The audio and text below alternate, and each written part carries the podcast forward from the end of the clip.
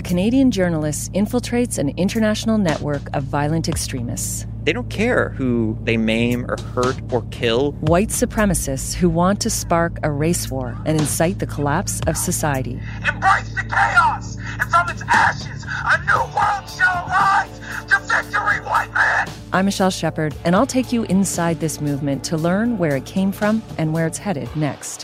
White Hot Hate, available now on CBC Listen and everywhere you get your podcasts. This is a CBC podcast. Previously on Missing and Murdered Finding Cleo. My sister Cleo died in 1975. She was 11 years old and was apprehended by the province of Saskatchewan and sent to Arkansas to a foster family where she was abused. She tried to hitchhike back to Little Pine, back home to the reserve, but was picked up, raped, and murdered, and left by the side of the road. Please, help us find her. After decades of searching for answers about her missing sister, Christine Cameron makes a call that may unlock the truth. Yes, Government Sask. Yeah, I'm not sure that information is correct. Well, it would be nice to have some sort of information. You know, as a sibling, you know, it's been 40 years. Yes. And for 20 years, you've told me nothing. I know. This is my sister. Christine is haunted by the mystery surrounding Cleo's death. She and her siblings were torn apart as children, but now Christine, Johnny, Mark, and April have joined together to get answers and to find Cleo. They want to know how old was Cleo when she died? Was anyone ever convicted in her murder? How did she end up on that highway? Was she running away from something? Or running to try to get back to Little Pine, to her community and to the people she loved? Because if you know she's not in Arkansas, then find a way to tell me where she is. Okay, that's what I'm going to work on. So I will call you by tomorrow at the latest to let you know where I'm at. Okay. So they do know, they're just not telling me. I'm Connie Walker, and this is Missing and Murdered Finding Cleo, an investigative podcast by CBC News. So, why won't the government just tell Christine what she wants to know? Well, basically, it comes down to privacy. Before Christine could be reunited with her biological family, she had to put in a request with Saskatchewan Post Adoption Services.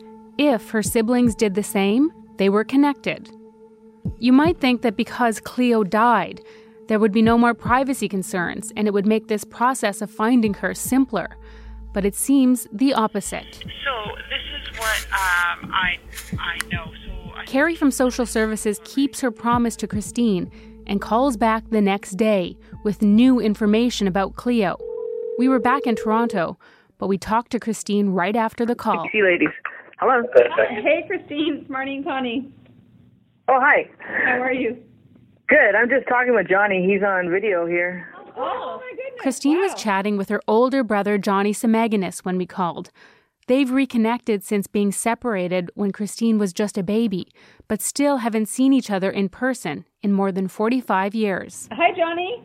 Hi, how you doing? Anyway, I was telling John that uh, Carrie called me this morning. What did she say? She says that uh, the state of New Jersey is willing to give us her registration of live birth. New Jersey. New Jersey? New Jersey. Yeah. Did you have any idea that Cleo was in New Jersey? No clue. This is all just news to me, so Uh, how are you guys feeling? I can't imagine. Oh, I don't know. Well, see me, I'm kind of like, do I be mad at my biological family? But they weren't told anything either. Uh, or am I mad at the government? I don't know. I'm just like, New Jersey is just like kind of crazy. Carrie says that if Christine wants to find Cleo, she will need to contact the state of New Jersey. New Jersey and Arkansas are 2,000 kilometers apart. Why did her family believe Cleo was in Arkansas? Did she somehow end up there? Is this why I couldn't find any information about the murder of a young girl in Arkansas because Cleo was actually hitchhiking from New Jersey? And if her family was wrong about her adoption, could they be wrong about other parts of her story? So I was just telling Johnny, I said, well, if she was never in Arkansas and she's in New Jersey, then there might be a remote possibility that she's still alive, too. She didn't offer a death certificate.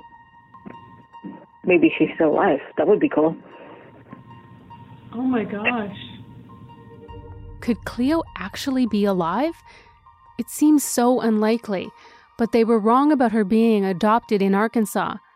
Is there a chance they're wrong about her murder, too? I just want to keep going forward, though, and find out more. Find out where the hell she is, right? You know, like, tell me if you know. I just had a thought there a few about 10 minutes ago. I was thinking, this is my life, my blood, my family, and, you know, this paternalistic, you know, government has been hiding the truth from me for decades, decades.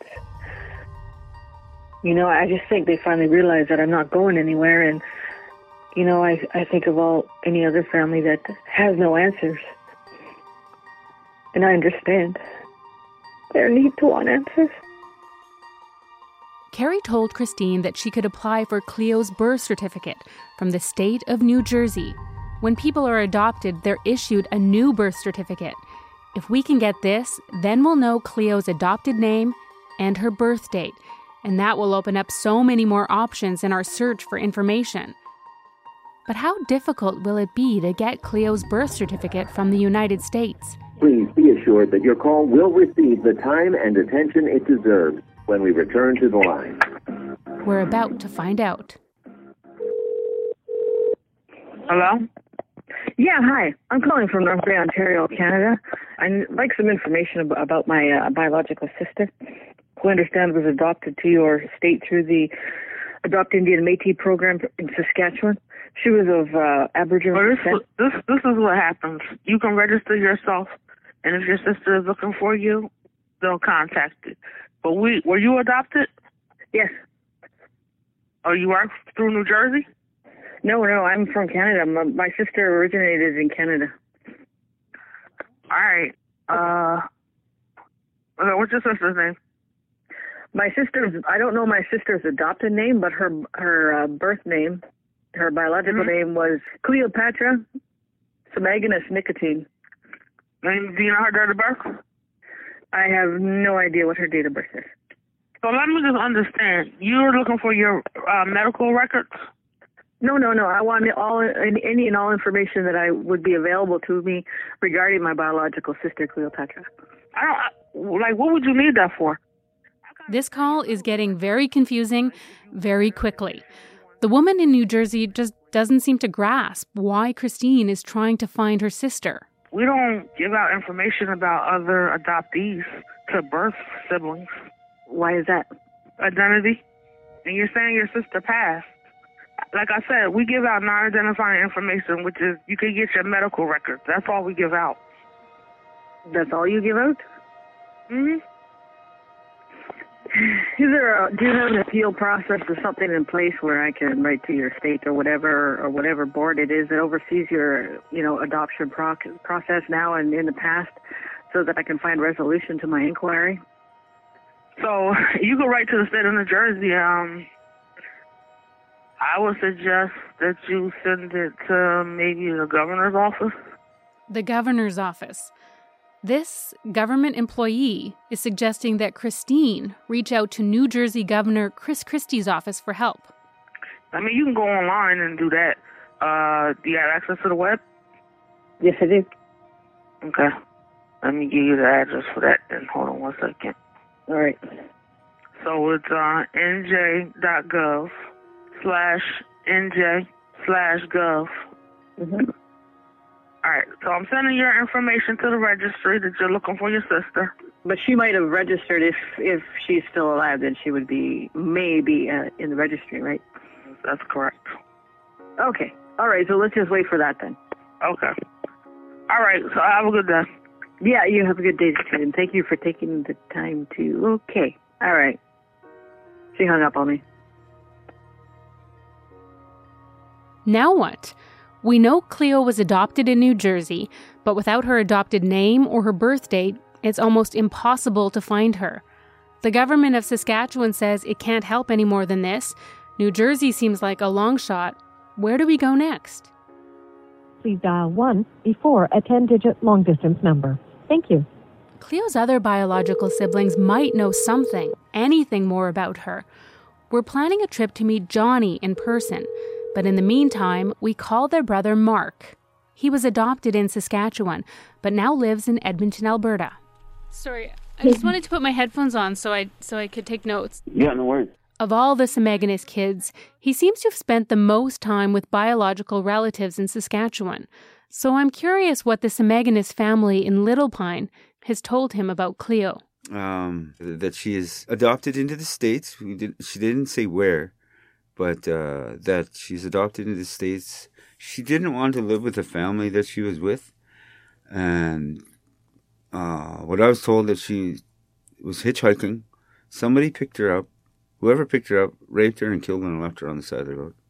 And uh, I had heard again through my relatives later, a few years later, that uh, her body might be in Ohio. Ohio. This is the first time I've heard anyone suggest that Cleo could have been in Ohio. But if you look at a map, you'll see that if you were hitchhiking from New Jersey to Saskatchewan, there's actually a good chance you'd pass through Ohio, or at least by it. Mark doesn't know Cleo's birthday either. He suggests we contact his sister April. I got your number from Mark. I just was just on the phone with him. She's a few years older than him. Um, do you have a few minutes to chat right now? Does yes, I can. Okay, great. So, so I'm not sure how much Mark told you about what what it is that we're hoping to do. Yes, yes, he told me everything. Do you do you remember Cleo? Um, no, I don't because um, I have bipolar depression, and um, for nine and a half years, I, I I did ECT, and my memory's gone. Most of my memory's gone because of that. That's heartbreaking. I'm sorry to hear that. I'm just going to stop here and explain. April says she did nine and a half years of ECT, which is electroconvulsive therapy or electroshock therapy. It's basically a procedure where electricity passes through the brain and triggers a seizure. And April did that to treat her bipolar depression. I stopped doing it back in September, but my memory hasn't come back at all. So do you do you remember anything from from before your adoption? Some things I do that um we don't have to that weren't in... very pleasant. Yeah, we don't have to we don't have to get into it now. That's because I'm worried that getting into whatever happened to her as a child could be re traumatizing. I think it's important to try to be sensitive about trauma when covering stories from Indigenous communities, because the harsh reality is that whatever story you're there to cover, it's likely not the only traumatic event that that person has dealt with. But I find that even though painful memories are often brought up in these conversations, most people are ready to talk and despite my hesitation, it seems April is too. Yeah, there's quite a few things that, you know, excuse me, I have flashbacks about everything. One, my older sister, who's 18 months older than me, we were, we were adopted together when, when we each turned 13, we ended up on the streets of Toronto. That's very young to be out there on your own. Yes. And not so pleasant things happen when we're living on the streets. April and I talk for about 20 minutes more about her childhood, about Annette, her older sister who was adopted into the same family, and about her desire to find Cleo. And so, um, if we were to come out and come out, could we come and spend some time with you? That'd be awesome. Anything I can do, you know, to get Cleo's ashes home, you know. I want to hear more of April's story, but I hang up the phone feeling quite conflicted. April is keen to participate in the podcast, eager actually. She wants to help in this search for Cleo, and even says she has some documents that might have some clues about her. But April was also incredibly open about her ongoing struggles, and I wonder would being involved in this process be a good thing for her? Is that even our decision to make? I know that finding Cleo is so important to her family, and this family's story deserves to be told. but I don't want to make life more difficult for any of them. We talk to April again, and she says that her parents have some concerns and asks that we talk to them too. April is actually the only Semeganist kid who still has a relationship with her adoptive parents. In fact, they're still really close. I wonder if they know anything about Cleo. There were six Semeganist kids in the care of social services. How did they come to adopt April and her sister Annette? At the time, it seemed like a really good thing to do. We had a good life in front of us. A good life they thought would only get better with more children. It was 1974, and Jeff and Kay were a young couple in Toronto, already with three boys of their own. We had initially hoped to adopt a, a baby. And the thought was a Vietnamese baby. And then they suggested, well, would you how about have you um, thought about native kids? And we hadn't. Then the call, would you take two? Then older girls. I remember feeling almost a little bit guilty because we really hadn't thought about kids in our own country at that point. But we were open. So open that once they contacted the Children's Aid Society to explore the idea of adoption, things moved very quickly. And then they called back and said, well, would you consider going out to meet them? Which is what we did. I don't think we even felt like we could say no at that point. And we were saying yes without having one iota of an idea what that really meant. Kay and Jeff soon found themselves on a plane from Toronto to Saskatchewan, a trip that would change the course of their lives. Do you remember Yeah. the first time you met her? Absolutely. I remember the first time I met her. Oh, of course, of course. So it was in uh, outside of North Battleford, Saskatchewan, in the middle of winter, minus 40 degrees. We were on the prairies. Completely different environment. Dark, cold, February. You know, we were all, oh my gosh, what's this going to be like? The foster family introduced the kids, and they were all dressed up and There were these two little girls sitting on the couch with their hair all it had been permed, little curls. really tight curls. Seemed extraordinarily sort of out of place, you know. Little matching dresses. And as Kay and I went in, it was, They had already been prompted to call us mom and dad. Hi, mommy and daddy. Mommy and daddy. When they met Jeff and Kay, April was five and Annette was six. They'd already been in and out of foster care for a couple of years. Jeff and Kay say that right after meeting them for the first time, they were allowed to take the girls back to their hotel for an overnight visit.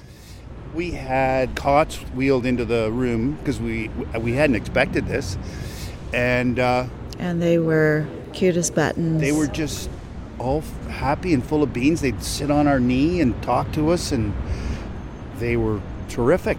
It was hard to get back on the plane without them. In the span of a few months, they went from a family of five to a family of seven.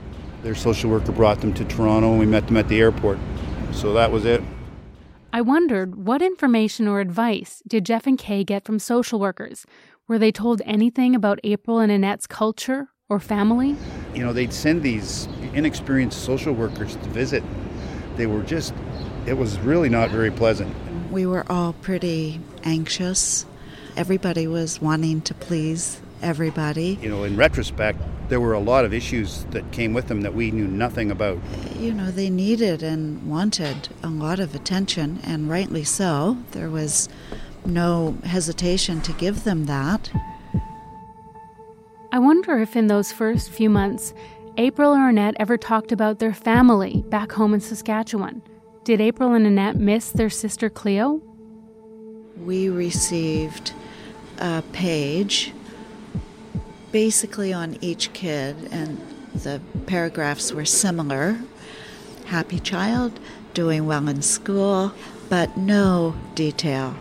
And I even think it was in some of the documents that Cleo had an interest in staying in touch with her younger sisters, April and Annette. Cleo wanted to keep in touch with her little sisters. Hearing this breaks my heart. I can't help but think of how hard this must have been for her, a young girl already separated from her mother, and then again from all of her siblings. So we were open, but it might not have been the same feeling for the adoptive parents for Cleo. I thought she, there's something about New Jersey, that she was adopted in a family in New Jersey. You have that memory? I thought I read that somewhere. I thought that was in the documents, but that isn't necessarily something that they tell you, so I don't know. And although there were ups and downs, both Jeff and Kay say the girls settled into their new lives. There wasn't much sign of the trouble that was coming until just before Annette's 13th birthday. She said, I want to go skating. She went apparently skating and just simply did not come back. And I got a call at somewhere between 11 and 12 that night from her just saying, I'm not coming home, and hung up. So that began the running that is very, very, very familiar to adoptive families. Again, I'm reminded of Cleo, who was also very young when she ran away from her adoptive home. A year later, April ran away too. Right at her 13th birthday, same thing. Uh, you, know, you know, thinking back, I, I don't know how the kids were in as good a shape as they were given what they'd been through. She just started not coming home. Kay says she doesn't know why her girls ran away, but she believes it had to do with the trauma they both experienced as young girls. I began to hear stories, and the stories that I heard were that they were both sexually and physically abused in their foster homes.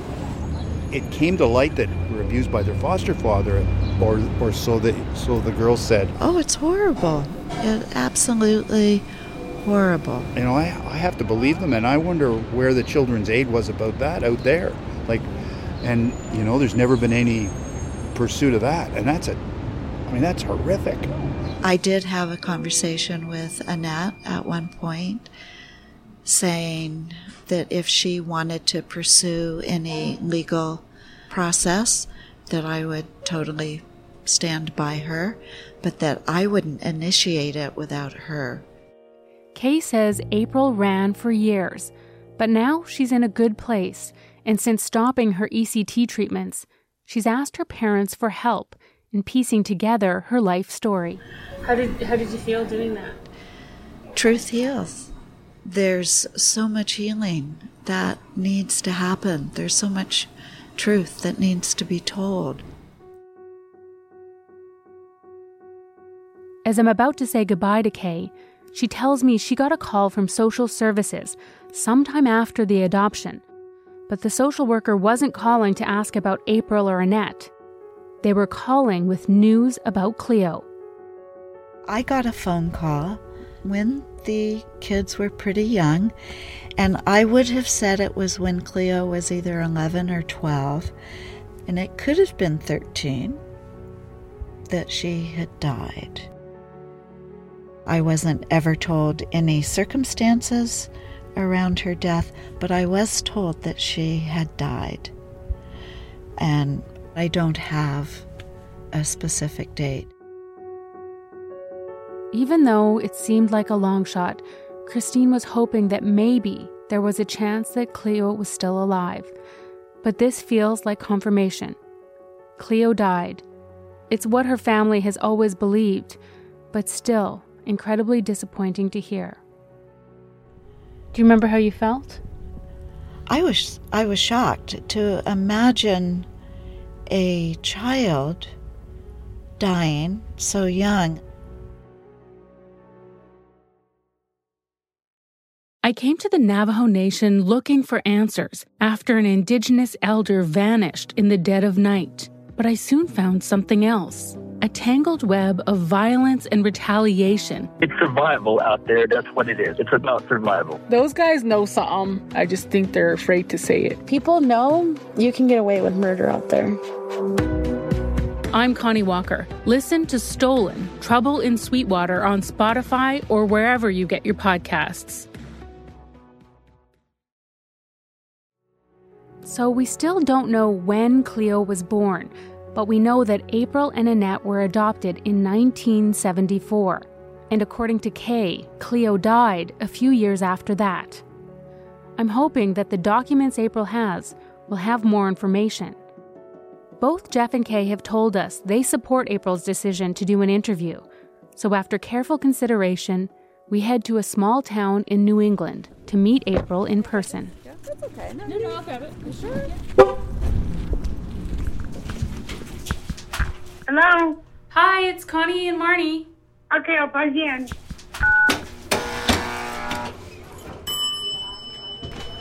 Hi.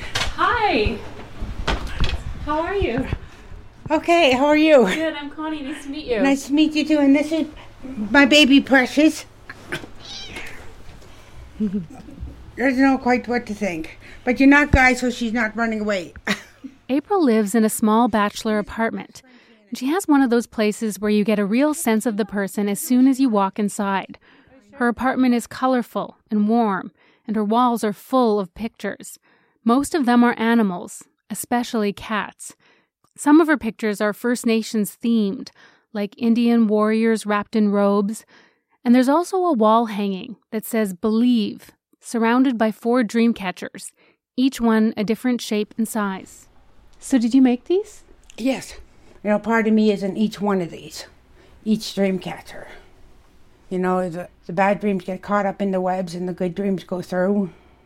One of the few photos of real people displayed in her apartment is a picture of Cleo, a photocopy of the same photo Christine has. Those were the eyes that haunted me when I first got the picture.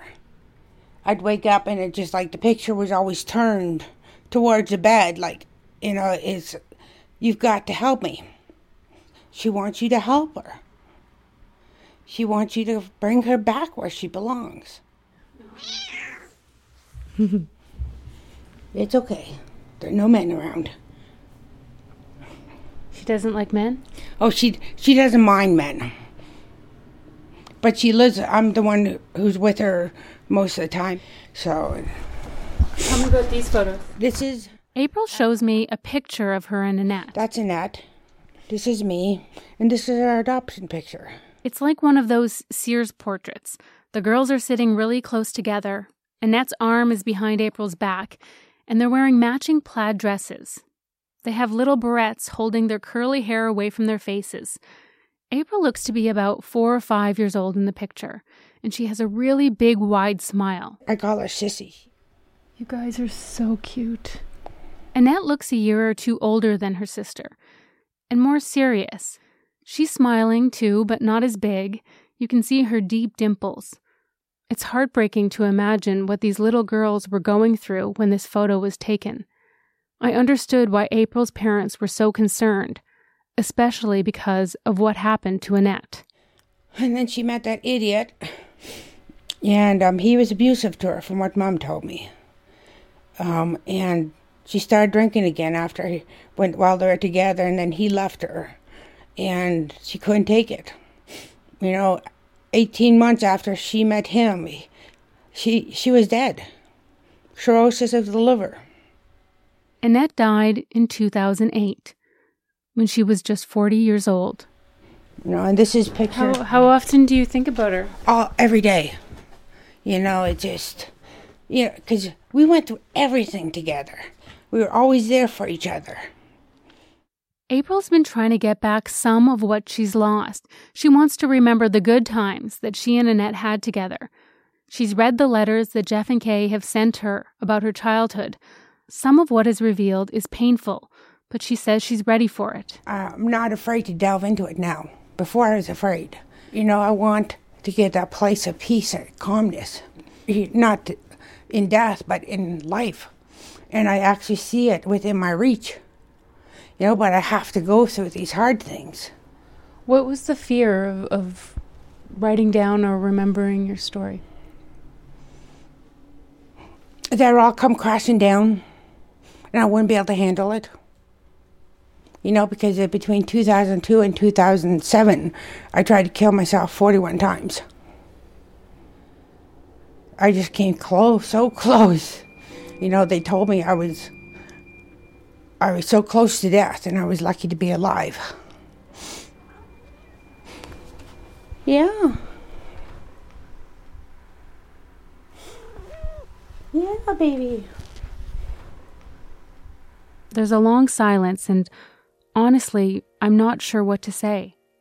But I do know that April and Annette's experiences are not unique. Mental illness, substance abuse, and suicide are incredibly common among survivors of the 60s scoop. Psychologists say they're all the effects of losing your culture and identity. And while April still struggles to overcome her past, I'm grateful she has support and a community here. Yeah, those are the whiskers that tickle me in the morning. April is petting her cat, and it's obvious what a comfort she is to her. I mean, it's just as if she's saying, I'm here. I'm here for you. I still have those um, bad dreams. You know, it's just, I can't seem to get rid of them. Two nights ago, I just almost woke up screaming. But I don't remember them in the morning. I just know that she is pulling me out of a bad dream. She's saying to me that, you know, it's okay, Mama, it's only a dream. You wake up and you'll find that out. Yeah. Let's go for that ride and I'll show you around town. Sure. We decide to head out. I'm relieved to shift the conversation, and April is excited to give us a tour. Now, I'll warn you, that seatbelt's hard to hook. You have my favorite thing ever. Yeah, seat warmer. As April drives, she points out people she knows, her favorite restaurant, the apartment building that she eventually wants to move into.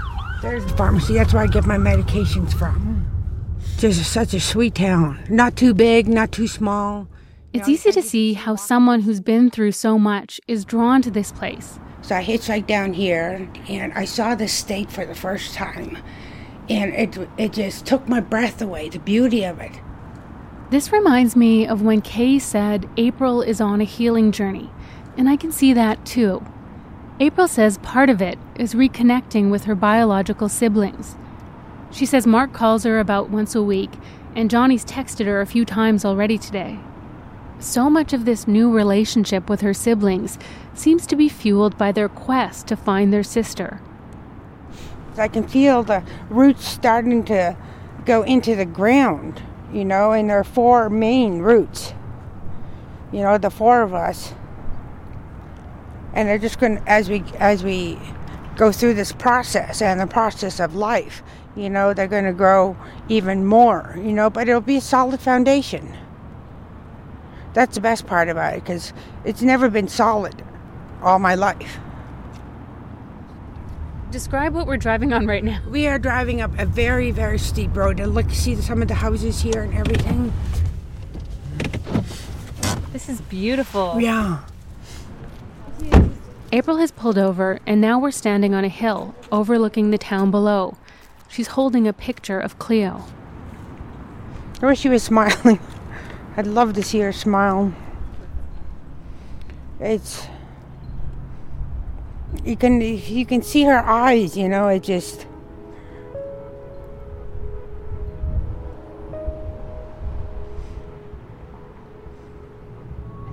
It just she doesn't understand. Yeah, that's heartbreaking.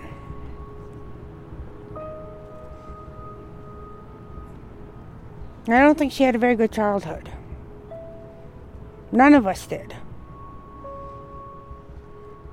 At least we got to see the end of the road where she never got a chance to. Well, I'd love to be able to hug her. no, this is my older sister.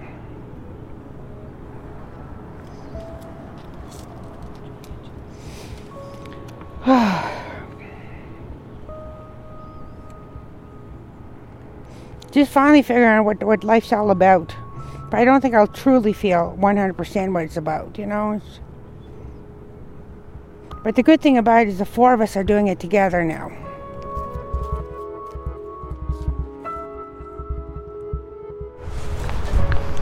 Oh, Mom. Hi, Mom. How are you? We're, they're still here. Okay, love you, Mom. Bye. She's at work. She just wanted to check in and make sure it was all right. No, I was thinking my macaroni salad.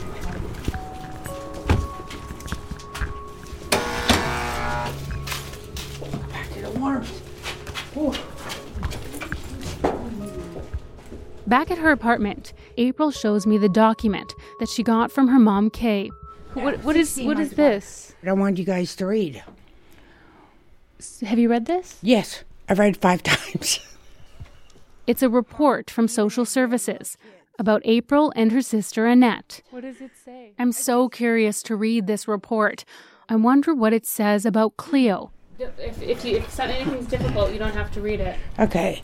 Annette was born January 1st, 1967, in Saskatchewan and was made a permanent ward on September 29th, 1972.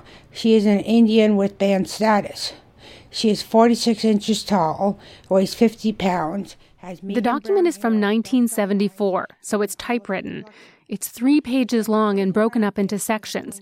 At the very top, it says background history.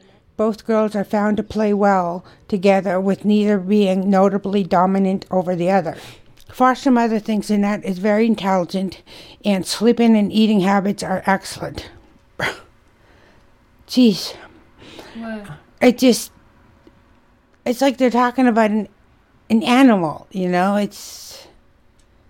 Jeez. Annette's mother is a single 29 year old registered Cree Indian woman. She is attractive with dark brown hair and eyes. And an This is our first real glimpse into this Semaganis children's biological mother, Lillian. She's been such a mystery for us, but I think learning about Lillian is key to understanding Cleo's story. She is a friendly, open person, polite and appreciative of any help given her. She is sensitive and easily threatened by criticism. She completed grade 13 and, with the help of the Department of Indian Affairs, attended grade. I think that's grade eight. She oh, grade eight. grade eight. She completed grade 8.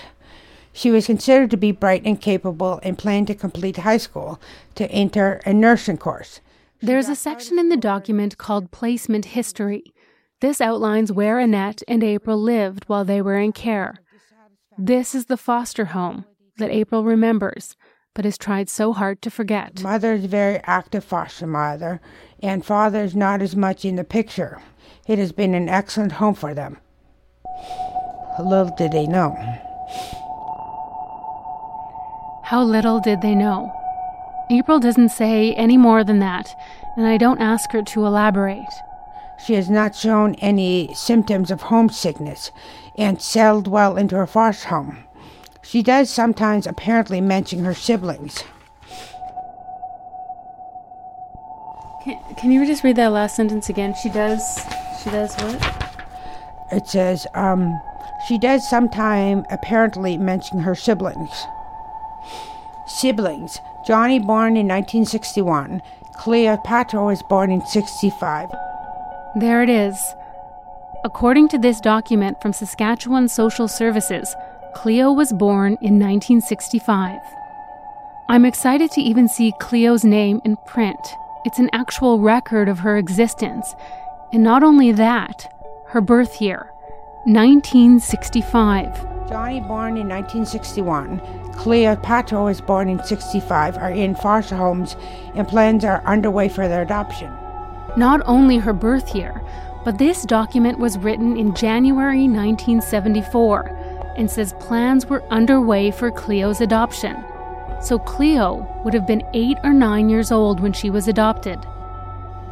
There's so much more to unpack in that report about Cleo's siblings, about their mother, about why they were apprehended. Hey, love. Can I call back in about 15 minutes? Okay. But it's been a long day, and I sense it's time to go. We can get out of your hair. Yeah. April promises to send us a copy of the file, We thank her and say goodnight. So thank you. Mm. I'll sleep good tonight. I hope so. I leave April's apartment wondering just how much of her struggles can be tied directly back to the trauma she experienced as a child. Hearing about the devastating impacts of the abuse she and Annette went through in foster care weighs heavy on my heart. I hope the journey April is on will bring her peace, and I hope our investigation to help find Cleo can bring all of her siblings some resolution. I felt we were one step closer with finding out Cleo's birth date and the year of her adoption, but I had no idea then where it would lead us. No idea just how significant it would become. I didn't realize that discovering those little details would set in motion a domino effect that would lead us right to Cleo. On the next Missing and Murdered Finding Cleo, we head to Pennsylvania to meet Johnny and learn about his haunting promise to Cleo on the last day he saw his sister. That was a little lie to make to her, but I wanted to make her feel good. And a late night internet search leads us to a small town in New Jersey and one step closer to finding Cleo. So I used first name Cleo and birth year 1965, and up came this hit. Missing and Murdered Finding Cleo is written and hosted by me, Connie Walker. Our producers are Marnie Luke and Jennifer Fowler. Mieke Anderson is our audio producer, and our senior producer is Heather Evans. To subscribe to our podcast, search Missing and Murdered Finding Cleo on iTunes or your favorite podcast app. You can also listen to the podcast on our website at cbc.ca slash finding Cleo. To see April and Annette's adoption photo, visit our website at cbc.ca slash finding Cleo.